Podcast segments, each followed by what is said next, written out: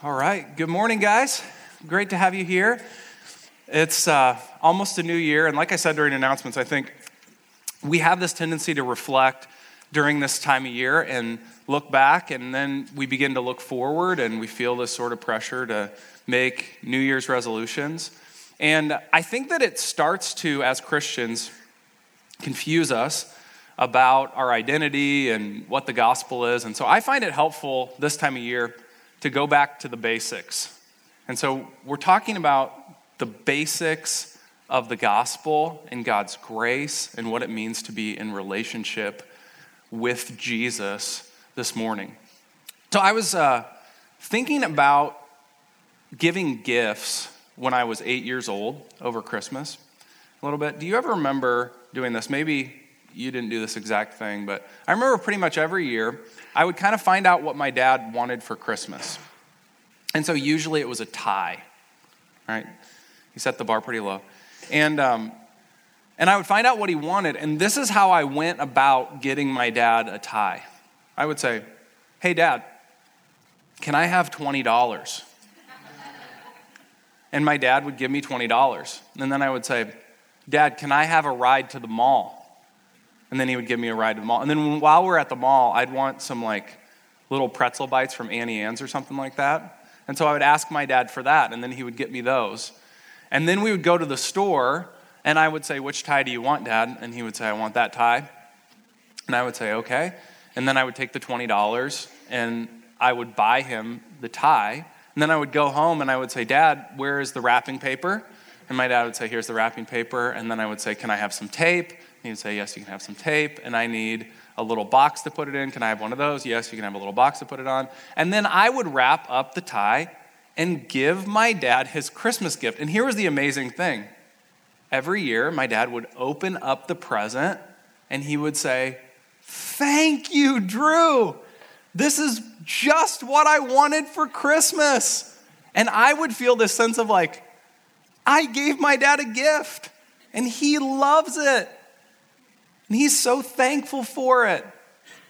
Now, there's a totally different way that I could have gone about giving my dad a tie at eight years old, right? I could have found out my dad wanted a tie. And instead of going through the progression that I just described, I could have taken on my dad's desire for a tie as a burden to myself. And I could have decided that I was going to earn it. And so I could have, like, maybe started my own little business and scooped some snow off some driveways. And then somehow I could have tried to get to the mall.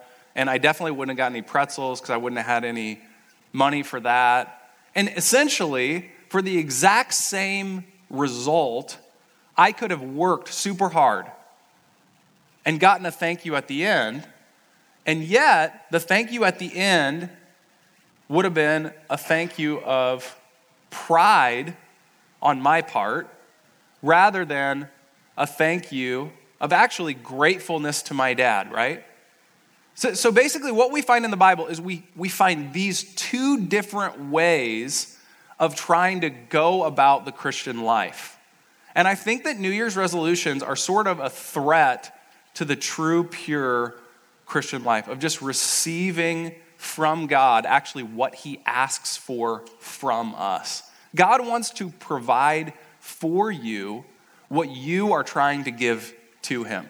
So here's basically the big idea that ties us together as we look at John 15 it's that Jesus wants to give you what you could never earn. Jesus wants to, us to get off the treadmill. He wants us to stop trying to earn his favor. He wants us to stop trying to do his commands in our own strength, and he wants us to abide. That's a word we're going to see over and over again. He wants us to learn to abide in him. So we're looking at John 15, verses 1 through 17. I'm just going to read the entire passage so we can get kind of the scope of what Jesus is talking about. He says this John 15, verses 1 through 17.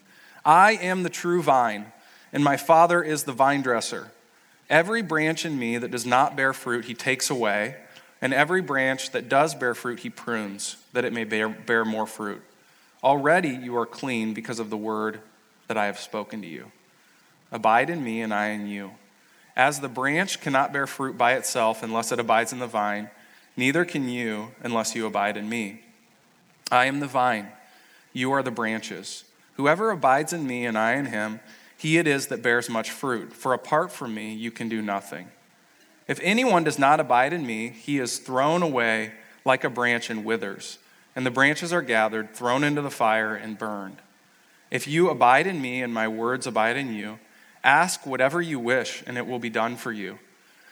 By this my Father is glorified, that you bear much fruit, and so prove to be my disciples. As the Father has loved me, so have I loved you. Abide in my love. If you keep my commandments, you will abide in my love, just as I have kept my Father's commandments and abide in his love. These things I have spoken to you, that my joy may be in you, and that your joy may be full. This is my commandment that you love one another as I have loved you. Greater love has no one than this, that someone lay down his life for his friends. You are my friends if you do what I command you. No longer do I call you servants, for the servant does not know what his master is doing, but I have called you friends. For all that I have heard from my Father, I have made known to you. You did not choose me, but I chose you and appointed you that you should go and bear fruit, and that your fruit should abide so that whatever you ask the Father in my name, he will give it to you. These things I command you, so that you will love one another. This is God's word.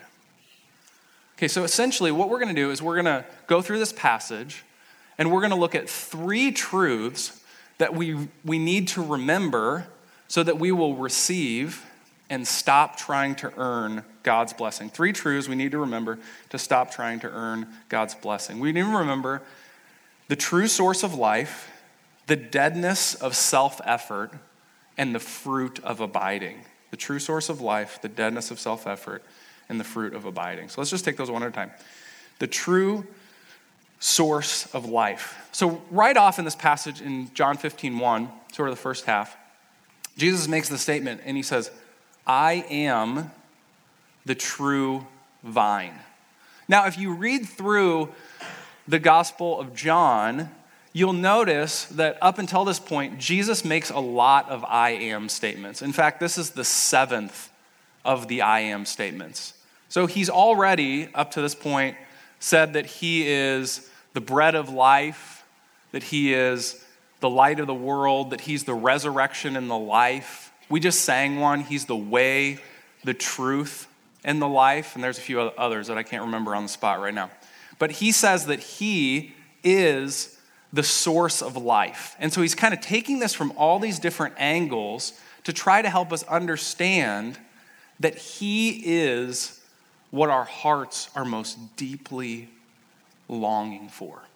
Now, with this specific one, when Jesus comes to the table and he says that he is the true vine, this one's absolutely loaded. Because if you read through the Old Testament, you'll see that the nation of Israel was called to be the vine.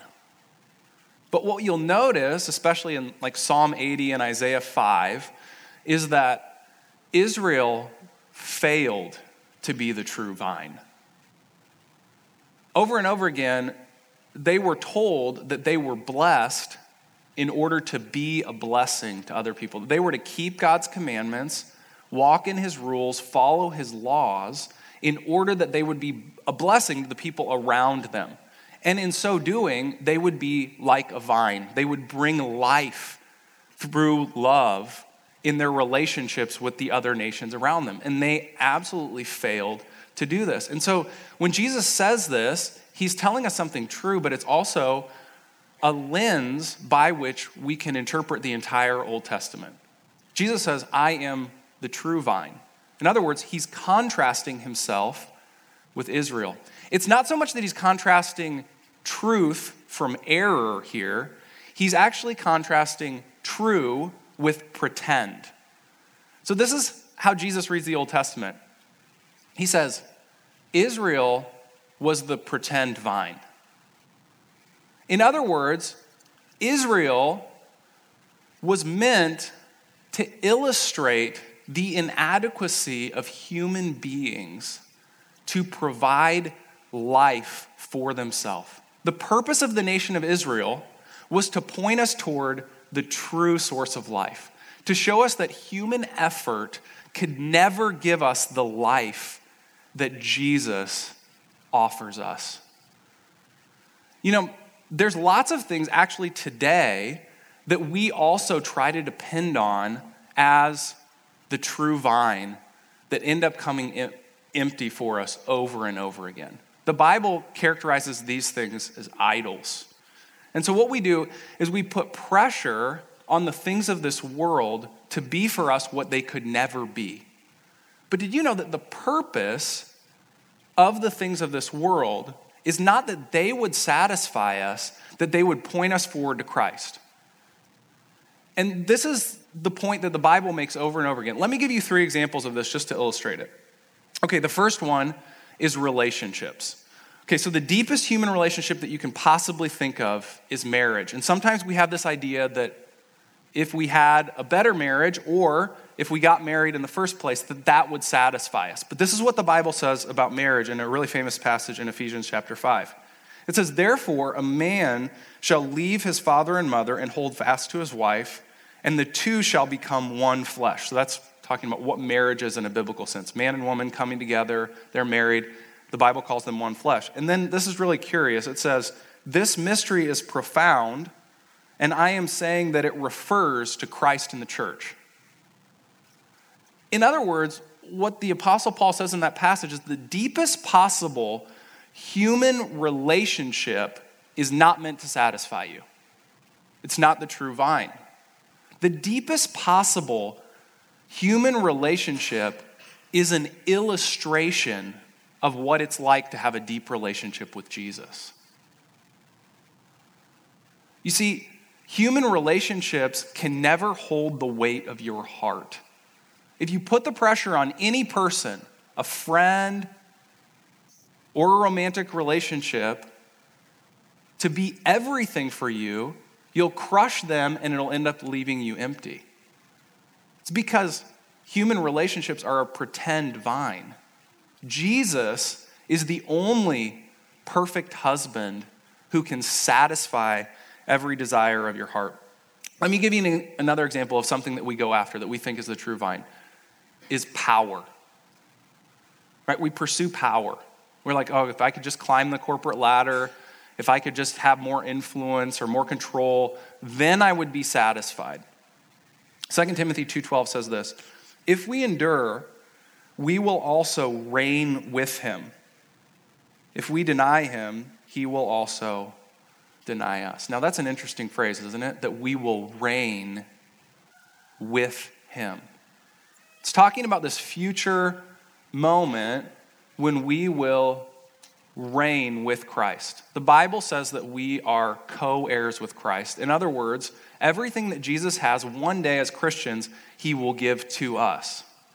But we begin to think that if we were in power, now, if we just had a little bit more power, a little bit more control over our lives, then that is what would make us happy. But our illusion of power is a pretend vine. It can never satisfy us. It can never bring us what we're looking for it to give us. Only Jesus can give us the power and the control that we were made to have because He's the true vine, He's the true source of life. He meets the desires of our hearts. No job or no amount of control can ever satisfy that craving to literally rule over the universe with Jesus. Let me give you one more example. This is one we run to a lot. It's money. Right? Money can offer us security, it can offer us satisfaction. If we could buy what we wanted, then would we, be, we would be happy. If I had this much money in my bank account, then I could finally rest and I would be secure. And this is what Jesus says in Matthew 13 44. The kingdom of heaven is like treasure hidden in a field, which a man found and covered up.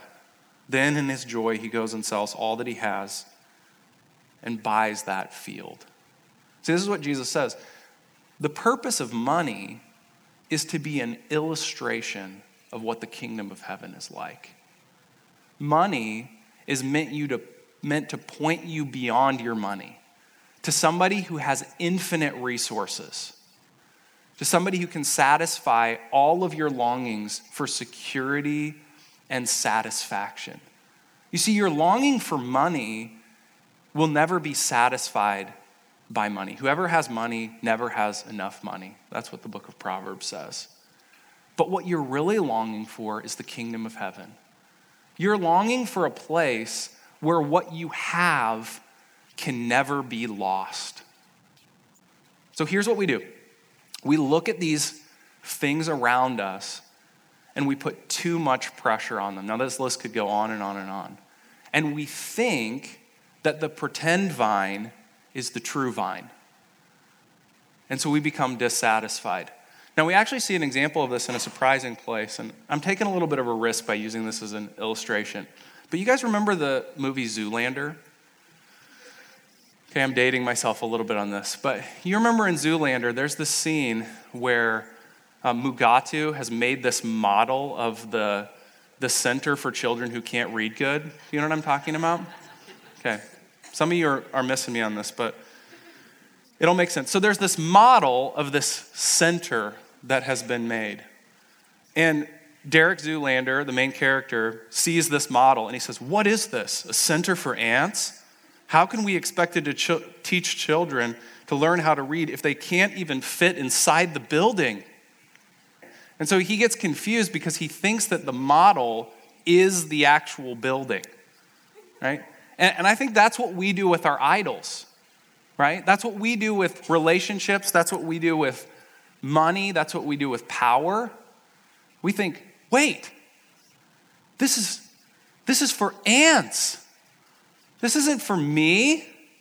And, and Jesus is like, that's the whole point. It's pretend. It's never meant to satisfy the desire of your heart. The true vine, the place where your heart will actually be satisfied, is only and forever in Jesus. He's the only one who can meet the desires of your heart. Okay, so what do we tend to run to instead of running to the true vine and why? Okay?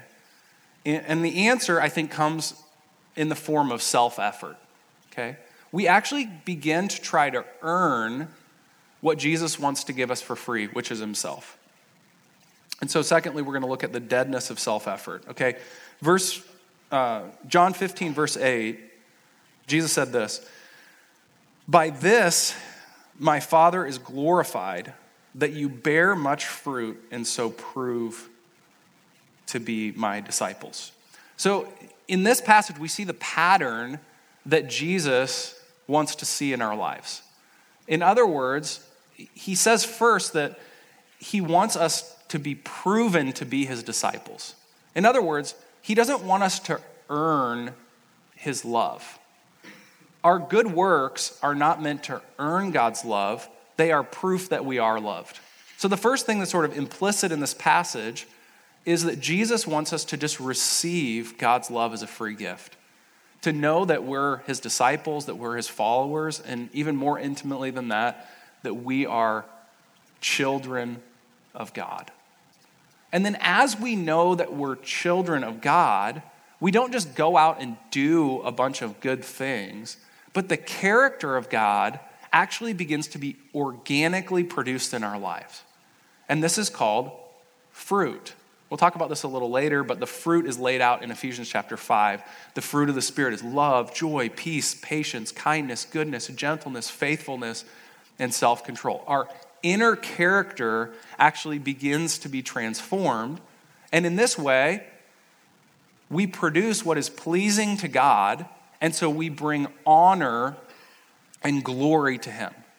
That is the way that life is supposed to work. But life only works that way when we give up on our self effort and we begin to learn to abide in Jesus.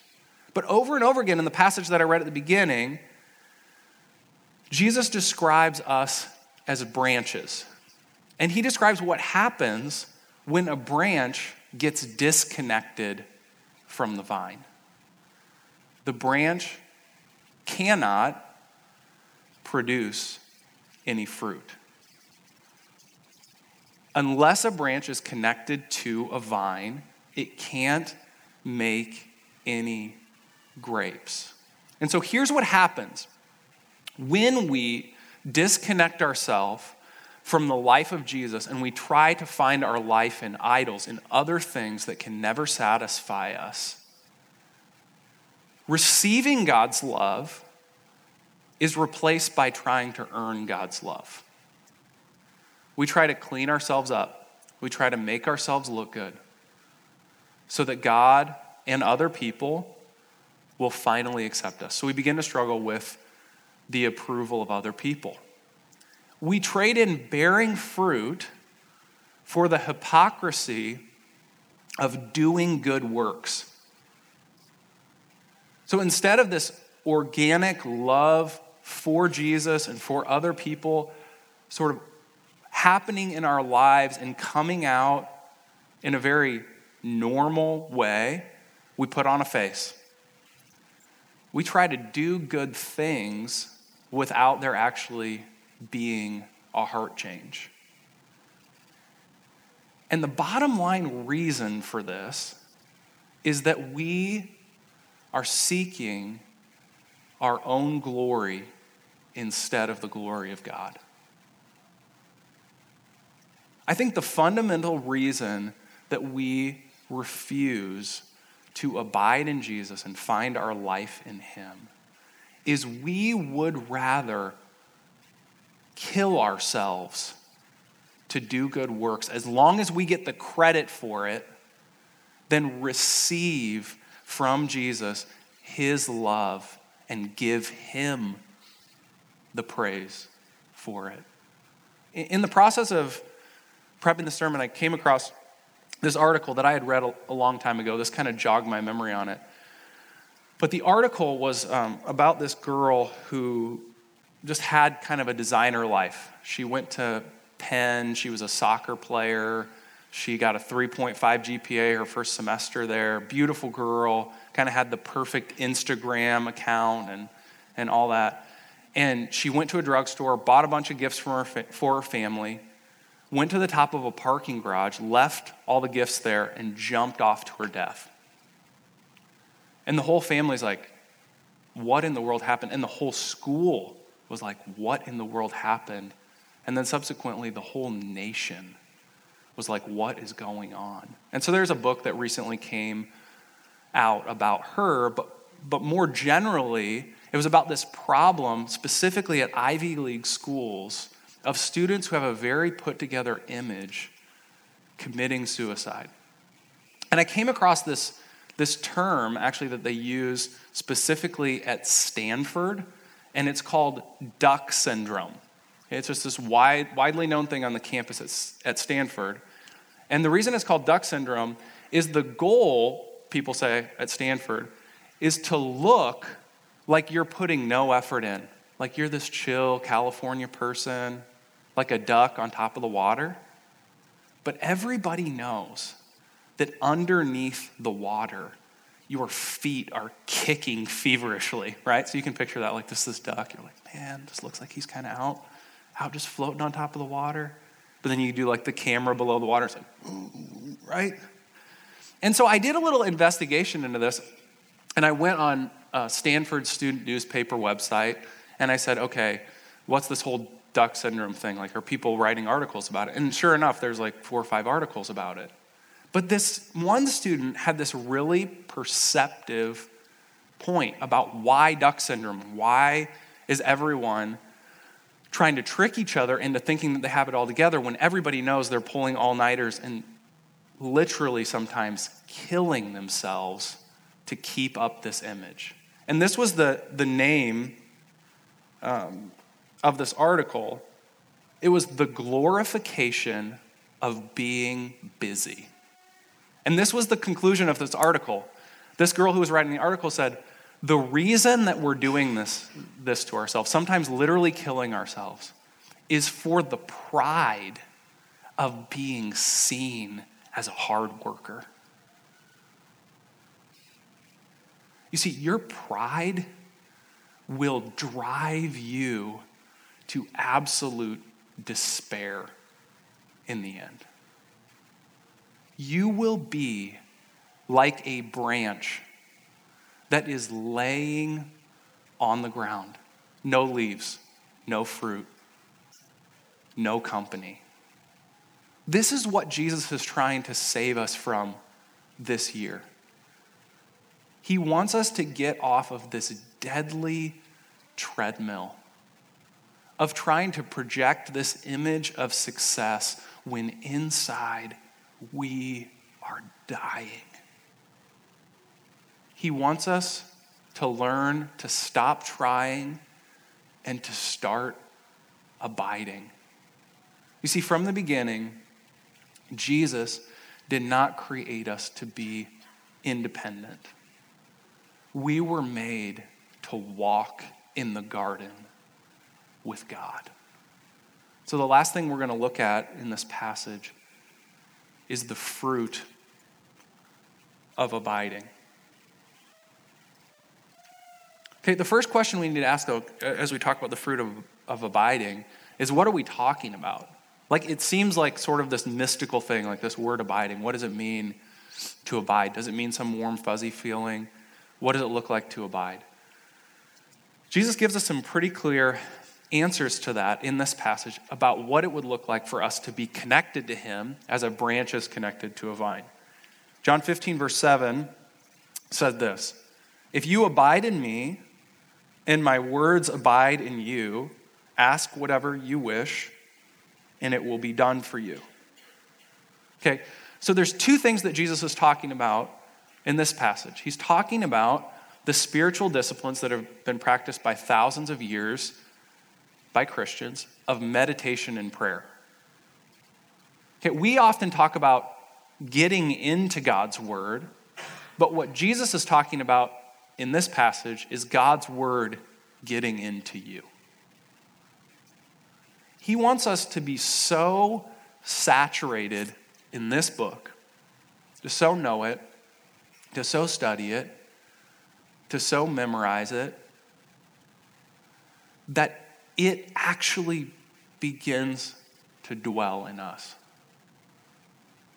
It begins to be where our minds go when we don't have anything else to think about.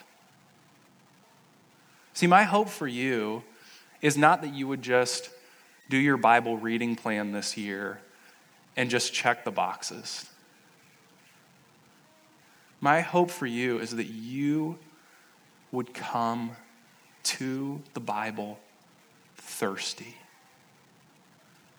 That you would come the way you come to a delicious plate of food ready to eat, ready for the Word of God to dwell in you richly.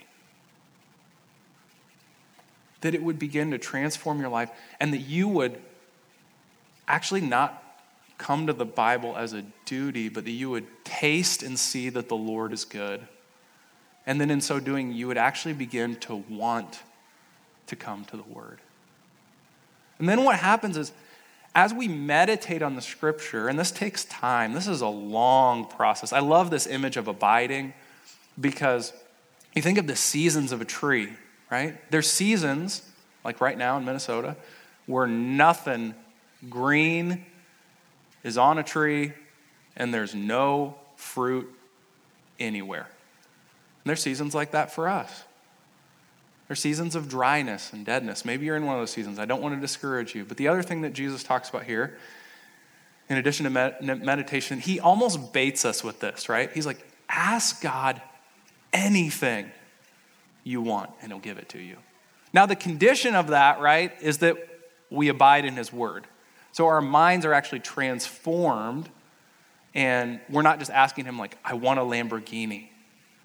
Right? But we're asking him, like, I want to be changed into your image.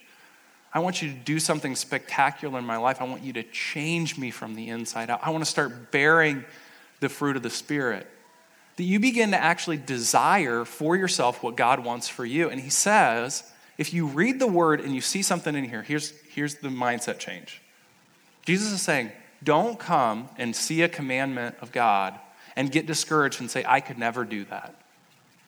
Instead, when you see a commandment of God that seems impossible, ask God that that would be true in your life. And this is what he says I'll give it to you. Are you struggling with pride? Or are you struggling with lust?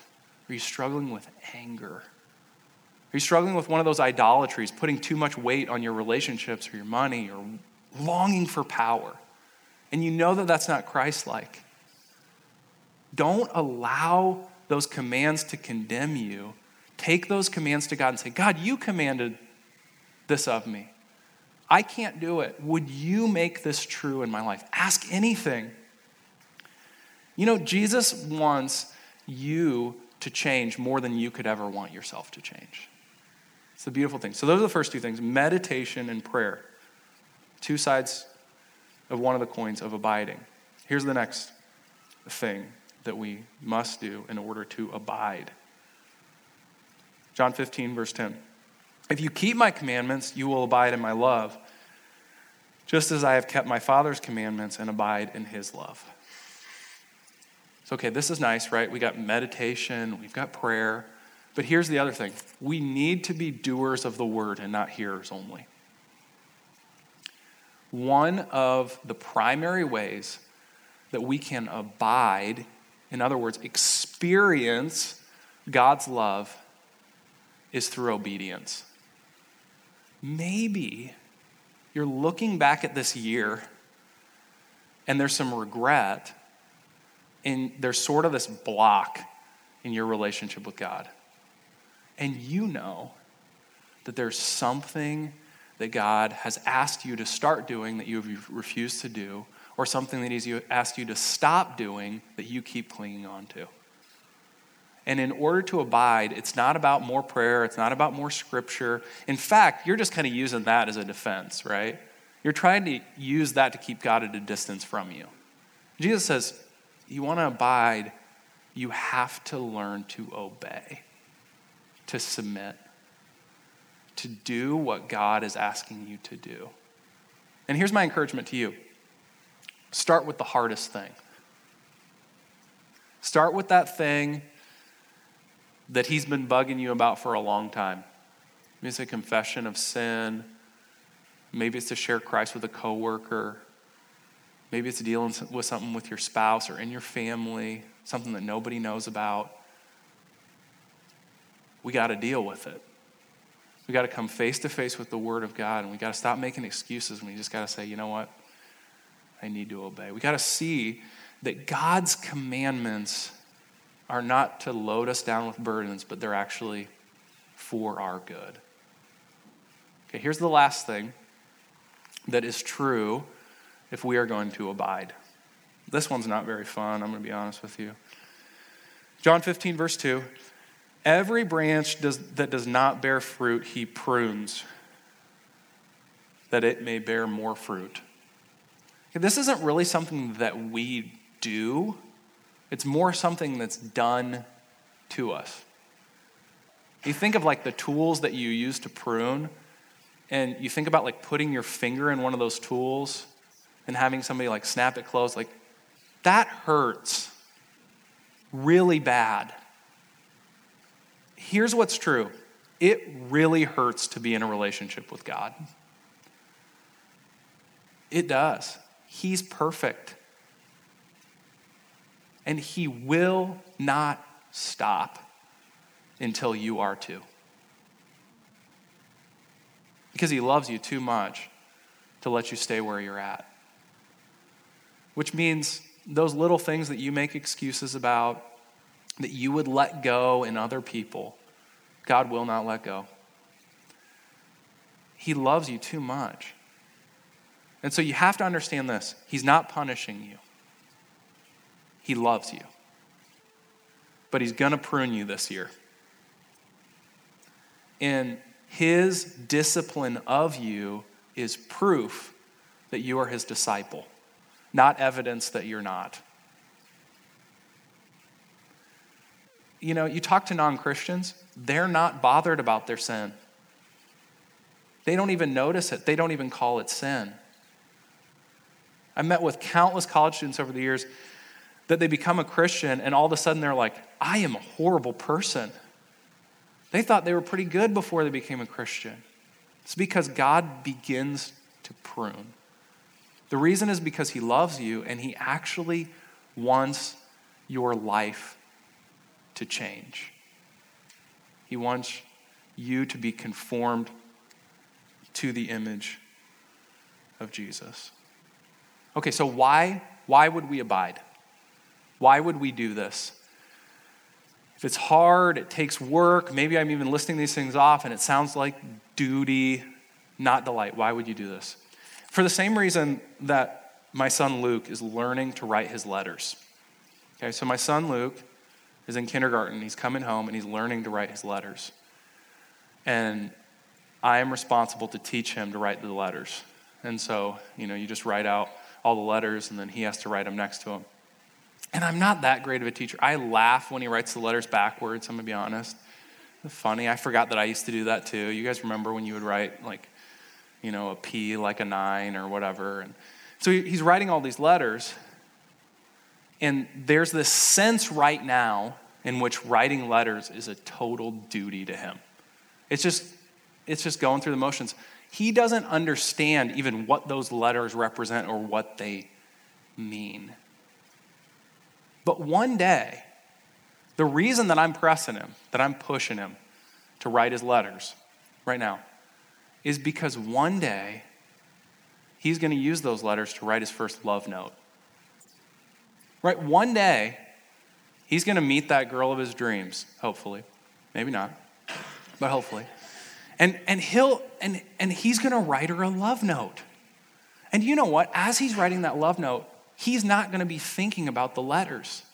He's going to be thinking about her. It's going to be this totally relational, organic thing. But in order for him to write a love note, he first has to go through the pain of learning to draw the letters. And in order for us to grow in our relationship with Christ, we have to first go through the pain of the spiritual disciplines. And I, am not there yet, guys. I'm totally not there. But at some point, those spiritual disciplines will become organic. And you will find yourself in a love relationship with the God of the universe. But I'm encouraging you to jump in.